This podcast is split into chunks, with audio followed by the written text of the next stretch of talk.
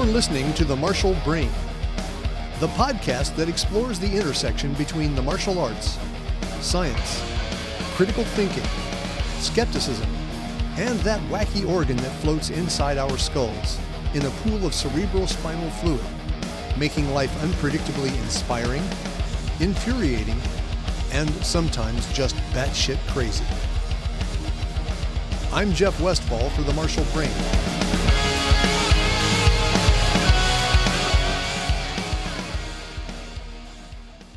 The Forgotten War. The Philippines, the U S A, war, colonialism, and the martial arts. Part thirteen. Last time, I told you the story of the capture by American General Frederick Funston of the leader of the Philippine independence movement, Emilio Aguinaldo. Netting Aguinaldo was most certainly a very important event in the Philippine-American War, and marked the end of a large fraction of the military action. Three short weeks after his capture, he released a statement formally acknowledging American sovereignty in the Philippines, and urging all his followers to cease violent resistance. Over the next few months, several thousand insurrectos surrendered, turning over arms and supplies to the Americans. General MacArthur gleefully announced that, quote, "The armed insurrection is almost entirely suppressed," unquote. This unanticipated war with people who just hadn't got why it was a better thing to be an American colony than a Spanish one was nearing its end. Then the attention of Americans was drawn back home. On September sixth, nineteen oh one, President McKinley was scheduled to tour the Pan American Exposition at the Temple of Music in Buffalo, New York. His personal secretary, George Cortelyou, was very nervous for his boss's safety, and had already removed the trip from McKinley's schedule twice. But both times McKinley, who loved to interact with the public, patiently put it back on the schedule. He went to the exposition, and was shaking hands in a reception line when Leon Czolgosz, an anarchist, approached and fired a pistol twice at the president, grazing him with one bullet, but sending the second one deep into his abdomen. Doctors tried in vain to find the slug inside McKinley's gut, but to no avail, so they sewed him shut and hoped for the best. McKinley, a tough Civil War veteran, seemed to recover quickly, at first. But exactly a week after being shot, his wound grew septic, and he died the next day. And that, dear listener, is how our old friend, McKinley's vice president, Theodore Roosevelt, went in just two short years of manufacturing a legend about his actions in Cuba during the Spanish-American War to become the President of the United States. And he inherited a war in the Philippines that appeared to be well in hand. But then, a mere two weeks into his presidency, at a place called Balangiga, something happened that changed perceptions about the war. Balangiga was not located on the largest Philippine island, Luzon, where most of the important action so far had taken place. No, it was on an island called Samar. You see, when Aguinaldo had declared a couple of years before that the conventional war was coming to an end, and that a guerrilla conflict would replace it, he ceded much of the control of military activity to local commanders. Some of these commanders swore to continue fighting to the bitter end. One was named Vicente Lukban, and he commanded the Philippine forces in the struggle for independence on the island of Samar. Now, my primary instructor in the Filipino martial arts, Dan Inosanto, was the son of Sebastian Inosanto, who at this very time was living on Samar as a small boy. So for me, at least, the story gets much more personal starting right now. Now, General Lukban was a fierce military man. He had been a lawyer when the rebellion against Spain began to brew. He was personally responsible for much of the growth of the uprising, using his intellect and connections to raise money and produce propaganda very effectively. He also engaged in espionage against the Spanish, and was finally arrested, imprisoned, and tortured. The Spanish eventually released him. That was a mistake, and he immediately joined the Revolutionary Army. He was a right-hand man to Aguinaldo, one of the select few from whom he accepted advice when it came to military operations. Lukban spent the exile period in Hong Kong with Aguinaldo and made friends there with a high British official named Joseph Churchace, whom Lukban claimed educated him in all matters military. Upon returning to the Philippines, he joined in the new rebellion against the Spanish, taking command of forces on Leyte and Samar. He kept that post when the Americans became the next target of the Philippine military. His efforts there were a microcosm of the war at large. The U S first Infantry Regiment had landed on Samar in January nineteen oh one, three months before Aguinaldo's capture, and nine months before the events at Balangiga. General Vicente Lukban's troops met the Americans on the beach with conventional infantry tactics, bravely charging the Yankee troops. That didn't end well. Lukban quickly regrouped and pulled his forces into the jungles of the interior of Samar, a wild place even the Spanish had never dared enter, inhabited by a fascinating group of people called the Pulhanes, whom we will revisit in the future. Lukban left behind an intelligence network on the coast. Thus he was able to stay current on what the Americans were up to. But more importantly, Lukban was very serious about detecting and combating any Filipino collaboration with the Americans. He ordered the swift and lavishly violent execution of all collaborators. When Aguinaldo made his proclamation accepting American sovereignty, Lukban, disgusted with his former president and commander-in-chief, swore to fight to the end. General MacArthur wisely offered amnesty to him and his troops, but Lukban refused. As he hid in his jungle headquarters, the American area military commander, General Robert Hughes, began a strategy of destroying food and property in key areas on Samar to try to starve the guerrillas of supplies and support. Now, Samar was and is one of the best places on the planet to grow hemp. Insert your own stoner jokes here. But hemp at this time in history was a major cash crop and a hugely important military supply. Hemp smuggling was a major source of cash for Lukban and his men. In an attempt to cut off this income, General Hughes moved American troops into three key ports on the south coast of the island. One of these ports was named Balangiga.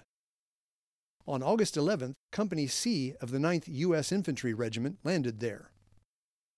Now, this regiment had seen action only a year before during the infamous Boxer Rebellion in China. Grateful Chinese officials had given the ninth Regiment the nickname the Manchus. They wore that nickname proudly. Company C was commanded by a fresh-faced young captain, a fairly recent graduate of West Point named Thomas Connell.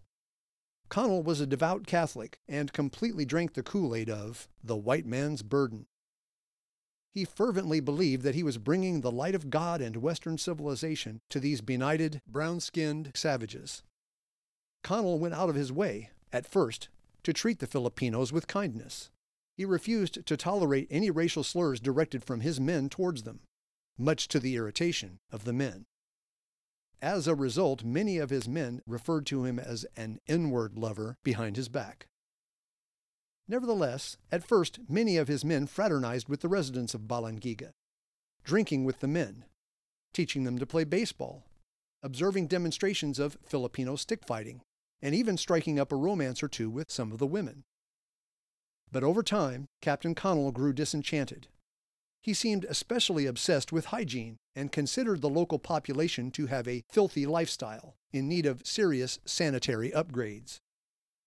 He also didn't approve of certain aspects of the local Filipino culture. He despised the popular practice of cockfighting and felt that the local women dressed in a fashion that was too revealing and tempting to his men. He wanted them to conceal their figures with petticoats as American women did. It never seemed to dawn on him that the equatorial climate made that highly impractical, even for the very few women on Samar who could have afforded to buy petticoats. On September twenty-second, a couple of drunken American soldiers tried to have their way with a young Filipina at her place of business.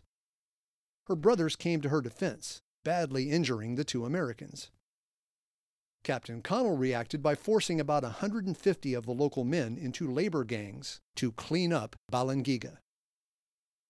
After toiling all day, about half of them were released because they were in such bad shape from either old age or disability that it was judged that another such work day might kill them.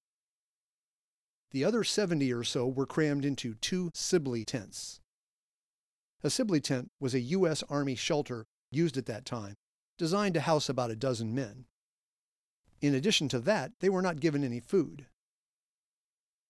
As if all that's not bad enough, Captain Connell then ordered the confiscation of every bolo in Balangiga.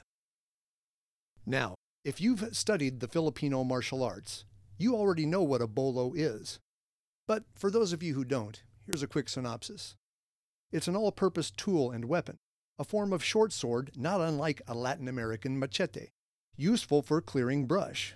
Keep in mind how fast everything grows in the Philippines. Useful in a hundred different ways on a farm, and as a deadly weapon in the hands of someone who knows how to use it. I've seen some people wield a bolo so skillfully that it's enough to make the untrained observer believe in martial arts magic. But perhaps the biggest reason that confiscating all the bolos in town probably led directly to trouble was that the possession of a sword and the wearing of a sword was a symbol of manhood in Filipino culture, just as it had been for thousands of years in European culture as well. From the perspective of the Filipino men in Balangiga, this was an act of cultural emasculation. The Americans were saying that they were not men. Now, if you believed sincerely that the blade you had worn every day of your adult life was the very symbol of your manhood, how would you react when foreign soldiers took it away from you at the point of a rifle? Well, that's exactly what happened to every man in Balangiga. The captain also ordered all the food in Balangiga, except for that belonging to the Americans, to be destroyed. Now, unbeknownst to Captain Connell, both the mayor and chief of police of Balangiga hated the Americans and were in communication with General Lukban. But for the present, they maintained a mask of friendliness to the Americans. On Friday, the twenty-seventh, the women and children of the town were secretly evacuated by the men, some of whom dressed as women to avoid having Balangiga look like a giant sausage fest. An American private, Adolf Gamlin, noticed large groups of women leaving and reported it to his superior, who promptly ignored it. The cross-dressed Filipino men smuggled bolos into town in water carriers and in children's coffins, claiming they contained the bodies of cholera victims to be buried in the church cemetery. They managed to surreptitiously arm about five hundred men, including the prisoners in the Sibley tents. The stage was set. At six a.m., Company C's bugler sounded reveille. Yankee grunts filed out of their tents, unarmed, and made their sleepy way to the mess hall. Valeriano Abanador, the chief of police of Balangiga, who still seems to have had the confidence of the Americans, approached the two Sibley tents, ostensibly to prepare the remaining prisoners for another day of forced labor. Private Gamblin was already awake on guard duty. Abanador seized Gamblin's rifle from behind and leveled him with a horizontal butt stroke. He began firing the weapon at an American mess tent, wounding one man inside and wreaking a bit of havoc, while signaling the beginning of the attack. The bell in the church began ringing at that time, as planned. The armed prisoners came pouring out of the Sibley tents, attacking any American in sight. Many more bolo-wielding men attacked other locations in the compound. For a horrific interval, the grim rage of the aggrieved Filipinos was visited on the unarmed American soldiers, mercilessly cutting dozens of them down. But gradually, some of the sorely beset Yankee grunts got their wits about them and fought back with anything they could get their hands on, including cooking implements and chairs, and even in the case of one American soldier, a baseball bat. Some of the survivors were finally able to find rifles and ammunition and put up a real fight. Private Adolf Gamlin was one of them. Having regained consciousness, he found a weapon and killed or wounded a number of the insurrectos. He would go on to live to the ripe old age of ninety-one. The year he was ninety-one, I was twelve. At that point, the survivors from both sides retreated from the carnage, the Americans paddling in Filipino outrigger canoes, and the Filipinos melting away into the jungle. Out of the seventy-four American soldiers that began there that day, forty-eight lay dead. Among the dead was Captain Connell, along with all the other officers. Of the surviving twenty-six, only four were not seriously wounded. Eight more would later die from their wounds. Accurate casualty figures for the Filipinos at Balangiga are hard to come by because the Americans had to flee right away, and the Filipinos came back quickly and buried their dead before abandoning the town. Our best guess is that about thirty of them died in what the Americans would come to call the Balangiga Massacre, and the Filipinos would come to call the Battle of Balangiga. But no matter what you call it, it was the worst defeat of American troops since the Battle of the Little Bighorn twenty-six years before. But the slaughter at Balangiga would pale in comparison to the vengeance the Americans would wreak. And I'll tell you all about it next time. Anyway, that's what I think. But I could be wrong. Let me know what you think, and check out old episodes of the Martial Brain podcast at my website, r p martial arts dot com. I'm Jeff Westfall for the Martial Brain.